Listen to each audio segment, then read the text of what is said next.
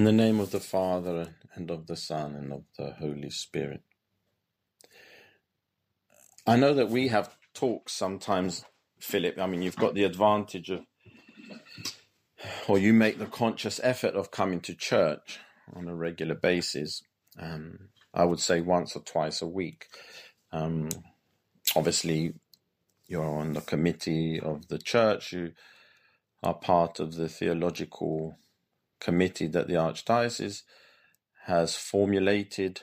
Um, but I know you as an altar boy, and I know you that this is something that you've um, had in your weekly routine. Like it's um, the same way that people desire coffee.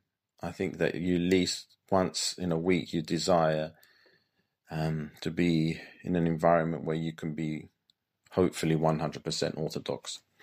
Um, so we do kind of, but we've been kind of meeting a little bit unnaturally because these confessions, these conversations really would have happened in your confession, and you haven't had these many confessions um, in this small period of us coming together. So it's kind of um, my concern is is obviously that we don't relax because um, your spiritual growth and we don't just make them conversations. But we have the discipline to know that this is not your confession either. Um, but from these kind of thought-provoking conversations that we're having how does that kind of help in your school days? You've gone back to school now and everything. How does that kind of because you're dealing with obviously the um, the reality of um, diversity in faith and spirituality amongst um, the community you teach? Well, the, the conversations do help me because it gives me the confidence to be able to teach many different faiths and well to people of many different different faiths um, while trying to remain orthodox um, in myself and the way I teach and things like that. So it does give me confidence knowing what do we as Orthodox believe and you know how I can teach that in the class as well. Um, but there have been, you know, in school a lot of new conversations over the past year, which I have found more challenging to answer. Mm. Um, one in particular uh, would be from the more religious boys in the school or um, different staff members who uh, would maybe ask me about the vaccine. Um, oh, okay. In particular, the students they they they ask me my opinion. Is it right? What does the church say? You know, and um, the truth is, I haven't really got an answer to it. Um, and I, I find it difficult to respond to these. So, because you know, I have these thoughts in my head myself. So, um, without being too much too controversial, I, I would like mm-hmm. uh, maybe clarification or your opinion or what the church would teach about these kinds of things. Well, the reality is that um, when the church in itself has something to say, we would say it. For example, it will come through my bishops and, and then we will give it as a sermon. So it shows you that that hasn't happened so far. Um, I know that there is a split um, of opinion within the universal church in all over the world. Really, I suppose that's the word universal, but um, controversy as well, um, conspiracy. Um, I know that there's been prophecies, um, and we all have um, our own way of interpreting things, and then how do we manage that, and how does that translate in the way we're going to live? Um, I would be bold enough to say that the vaccine is not a church issue. Um, really. it's a health issue, and really these questions will be asked between the person and their GP. Why would I say this? Is because I've never said I've never had anyone ask me, can I have the the other vaccines, which could be for polio or measles or um, anything else, whooping cough or whatever it is. I know that we've had them as a baby. I can't remember what we've had. Um, I know that we even had Moti, the BCG or BTG or whatever that was. That was your school, wasn't it, or something? not, not, your, not the secondary school you went to, but we had all those, and no one ever asked. I don't, I don't, can't remember my parents ever going and asking a priest, "Can we have that? Should I give that to my children, or should I not give that to my children, or even for themselves?" Or people that travel to other exotic countries for malaria, for example, they're taking jabs and they're taking vaccines and they're taking tablets and they're taking things. So that no, they never ask the church because there is something that they're working towards. Um, but if you don't mind me ask, saying this, but um, I know personally, I can only speak personally. This one feels different um, because, like you said, it's with it is lockdowns and movement restrictions, and this just feel like I feel like this might um, make people think, oh, conspiracy or the prophecies and things like that. Um, because the other vaccines never accompanied that kind of stuff. Well, I think to tell you the truth, um, the reality was God was coming again to put an end to life as we know it. And that was from his resurrection, really. So we've been waiting 2000 years and and i think every generation every century wanted it to happen those who were christian. Those who were orthodox christian want him to come again. Um, and i think with every age and with every stage of our medical life and every ability that we have there is a self-conscious of why do we want to do it. Um, could be the bullying that we want a certain job or we want the exotic thing of going to that holiday or sometimes they might be mercenaries. You know people there's you know there's priests a mission in africa or whatever that need to have these kind of uh, vaccines and i'm sure that they might have even might need to do this one as well maybe to travel maybe you don't know some of the countries so if I was a priest, for example, and I had to go into an area to administer a, a, a, service and Holy Communion to a place that I could only go there if I was vaccinated, I don't think I'd think twice. I'm not really in that position at the moment. I'm not really in that position. But yes, I know what you mean. It's still a medical thing and I still think that it's every human being should have a medical conscience. In other words, they trust the science or they trust the people that are advising them or the conditions that they might have themselves, you know, whatever they need to preserve. And maybe if this virus, made or not made, natural or unnatural, is around and we can't pretend it's not.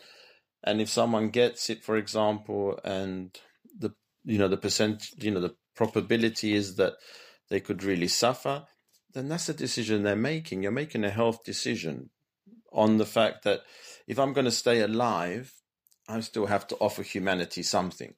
I'm not here because I'm making millions and I don't want to lose my money and I'm going to want to squander it. If I'm preserving life, I'm preserving the ability for me to serve humanity, for me to be useful. There has to be a reason for me to do it. I'm not going to do it just to to have the arrogance that I can survive or I can dodge death. This mm. doesn't really make sense. Mm. So my so the church comes into play when you're saying the church is giving you a purpose to survive, a purpose to stay healthy, a purpose which is with its fasting, with its with its ability of humility, when it you have repent. You know, it's a really big picture. We're arguing this point, or we're discussing this, but we're not arguing together. But people argue from a very judgmental hatred point of view. No one's actually saying, yeah, but doesn't matter. Imagine if it is really controversial and you die, you actually die a martyr. It's not a terrible thing, actually, in some ways. Okay, let's do this. Now, from the idea of prophecy, um, yes, prophecies seem to be um, revealing themselves um, in a lot of ways, but these chips and things like this that they're talking about have existed from a long time. The uh, on our telephones, on the th- things here, people they've already had the chip, the barcodes on food, the barcodes on everything. So, you know, from that point of view, those things exist. I think the chipping of humanity will come one hundred percent. Because as in the, as in what's written in Revelation. Yeah, yeah, yeah. Because you can see the way that life has changed. The world has changed a little bit. Um, you know, they were talking about so the vaccine. This vaccine isn't the vaccine I would say, from my personal opinion, because no one else has said anything to me. The church hasn't, and neither has a politician. Um, for me, is the easing in so that we would be acceptable to something that will come later on. Yeah. So this is like a, a, normal way of life, for example. And then when the thing comes, they would just say, look, everything is, you know, contactless. Everything is like this. It's easier to manage instead of this passport idea. It's this. I mean, I've had it in my dog, for example, the chip for the last 10 years.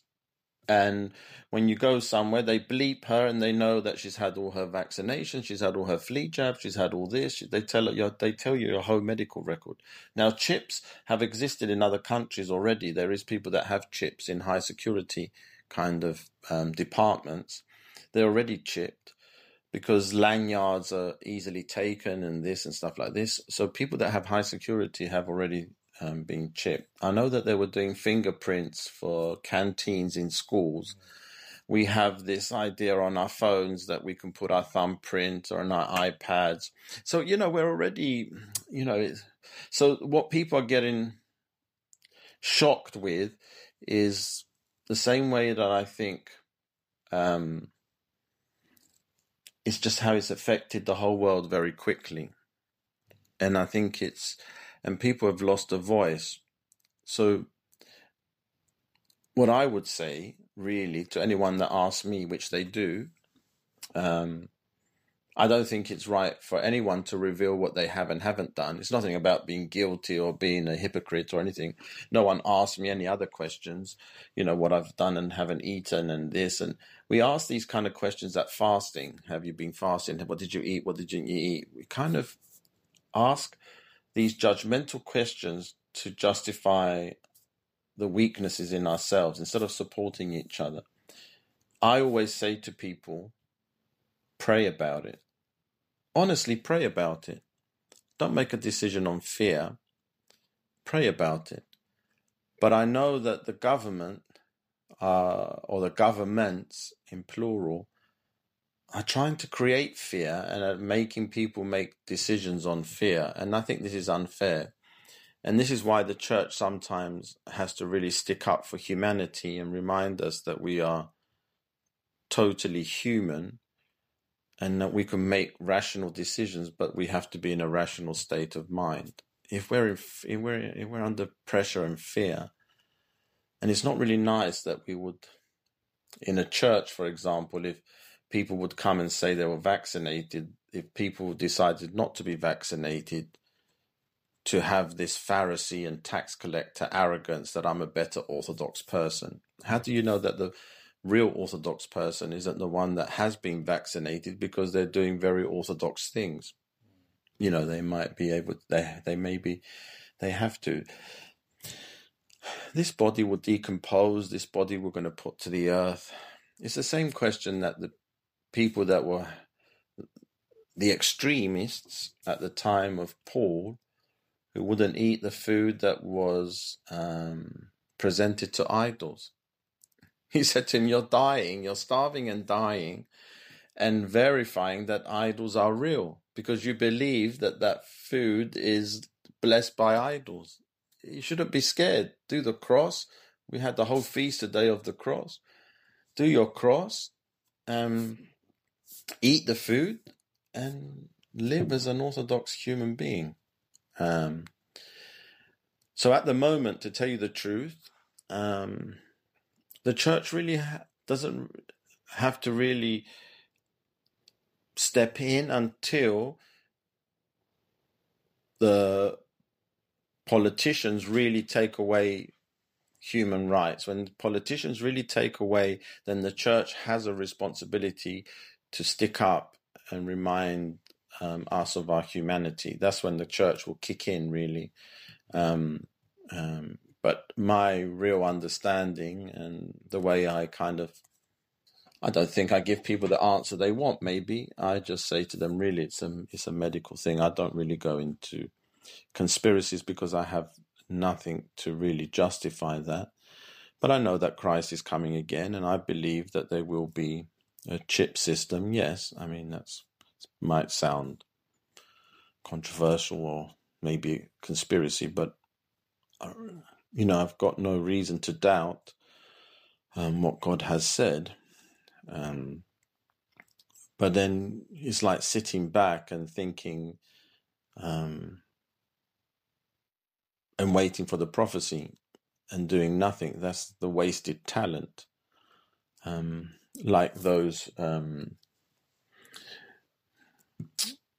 like Saint Paisios, some of his sayings have been totally extended and changed in a way to kind of um, give us this kind of encouragement. For example, the idea of World War Three and what will happen in World War Three and what will happen to certain Orthodox countries and um, that should bring us together more instead of giving us this kind of um, false security that doesn't matter what we do, we're going to be kind of we're all right yeah. because we're part of that kind of nation or part of that, and we have to really be careful. If anything, we have to from that prophecy. Our understanding is that um, the church still has a purpose in the world. And if we are the church, then really we should be praying. It's quite sad that people would lose their lives or people with this. We should be praying that everyone doesn't, you know, becomes maybe Christian or people become, you know, orthodoxy, you know, really has, um, has prayed that and the unity has happened of the churches. And then we can, you know, help save the world, really. Um, but we're miles away. We're dealing with everything that we deal with. If we're dealing it in isolation, we're not connected to God. We think it's our responsibility. We think that we're the ones that are really doing and not doing the things and forgetting really that God's in charge when it comes to certain things. And and we know this from the Gospel of Martha and Mary you know, we should sometimes sit at the feet of Christ, sit in the church and listen what the church is really saying. First of all, are we really finding peace? Are we becoming orthodox? Do we understand what the services are? You know, why we're rushing around and um, really um, distracted. And it's very clever, this distraction because I get a lot of things on my phone, you know, people sending me, have I seen this? And people, and I genuinely do not go onto the internet for this reason. I have no social media. Um, and people look at me as if I'm either pretending or not pretending, or I don't care, or, um, but I don't really follow anyone. I'm meant to follow Christ. I, I know that, um, and I've got this kind of default concept in my head of when I will think things aren't right. Um, and I've said this openly before the pandemic. This was about five years ago. Um, on a talk I did on Tuesday, I said that if my books are taken away and my books are changed and they're giving me different books and for me to say different things, then then I would know that that's not the church that I want to serve. That's what I said, as simple as that. Everything else is I'm I'm focusing on heaven really and getting people to heaven. We have to be heaven like. We have to get the flavor, taste of heaven. Don't worry about this world too much. I don't, you know, how long we're going to be here and not be here. This is our ambition is, and our focus and hope is heaven. Really, get a, let's get a taste and a desire for heaven. Really, honestly. So I don't know. For a student, it's a, it's a tough one. You'd have to know your students, and and it's not a black or white question. Apart from the fact that it is really a health matter at the present moment, it's a health matter. Um, it just seems suspicious. One hundred percent. I agree. I'm not kind of skirting over the issue or trying to make it, you know, Yeah. yellow when it's orange. I understand what you mean. Um, that there's really a lot of pressure. You know, governments you can't travel, and there's no this, and then they were bribing children, and they you can get a they get you an Uber, even Uber. They didn't even say black cabs. Now I would have been really annoyed if I was a black cab driver. They're kind of so already they've made the deal with Uber as a company. Imagine that the government and not even you know not that's that's really unfair. There's no freedom of trade there. They haven't said, you know, we will pay for any way that you're going to travel to that place, for example. Imagine putting people that might have corona in an Uber and someone else gets the Uber and you know they're just sending people this you know it's really it's just that we've lost our trust in the government and most governments. Yeah. And then from that we become very suspicious. That's why I think uh, a lot of people are looking to the church because it's the only institution left that we can trust. And I think that's why a lot of these questions come to you in particular. Well, hopefully, but do they really trust us? They just use us. I mean, I, sound, I know it sounds horrible, but people just hide behind us sometimes. The church, they're not, you know, you're not really in. But we're a hospital. We're not judging. You know, we're all unwell. None of us are perfect. And the same way as even priests, there was on LBC actually, they were talking about that the Church of England is struggling at the moment and they might be shutting a lot of their churches. And I think it was in, oh, I forgot what area they said. Um, there's no priests. There's no priests. Um, so, and it's the same with us sometimes. Obviously, we're not closing churches, but we're very undermanned. Has really anyone really got the desire to serve the church? Well, we do in a lot of ways, in different ways. It's not just the priesthood, but um, I know that His Eminence is really trying to um, bring dignity to the the people of orthodoxy in this country by saying to them, "Look, you know, we don't have to bring people from abroad or anything. You know, you you know your people. You know you will. You know the same way that maybe I was homegrown. There's a lot of us out there. Um, but yeah, that time I'm sure will come. But we don't really have that respect for the church either. Um, and you will see that that's why people are very, very confused. Um, it's very evident that you can't trust the governments, even the news, for example, it's very manipulated. The church seems to be doing different things, especially when it comes to the vaccine. So again, who do you trust now? It really, and that's what the chaos is. It's really, it's kind of, uh, you've got people um, really stuck in the middle and don't know now, and they're focusing on prophecies and they're talking about false Christs and they're talking about don't trust the church. You know, it's really, I, I understand one hundred percent. Um, but I'm I'm in the church, and I'm not as frightened, um, because this is um, in that way. I'm not frightened in that way. I just have to, um, yeah, you would take it day by day. Um, but I would say to your students, as I say to people here, that it is a medical decision, and then you have to make it with good discernment and to the necessary needs of your household. You know, imagine if they have someone that's very vulnerable in the house, you know, to go around and not uniting that household, maybe, um, and bringing in, you know, the oppos- you know, the possibility of someone being very unwell, you know, you have to think um, a little bit more on that, and the fact that um, the is to really see then where am I going to really put my trust? And if it's in prophecies, then you have to say that God doesn't confuse us and it will be very evident. I know that he says, because he's told us it will be evident. Doesn't he say in scripture, a false Christ will come and he will do some wonders? Yeah. But you don't have to follow anyone else. God is not sending any other prophets after himself at all. No other prophets have come after Christ. Christ was not a prophet. There was no, John the Baptist was the last prophet, for example. There's no other prophets.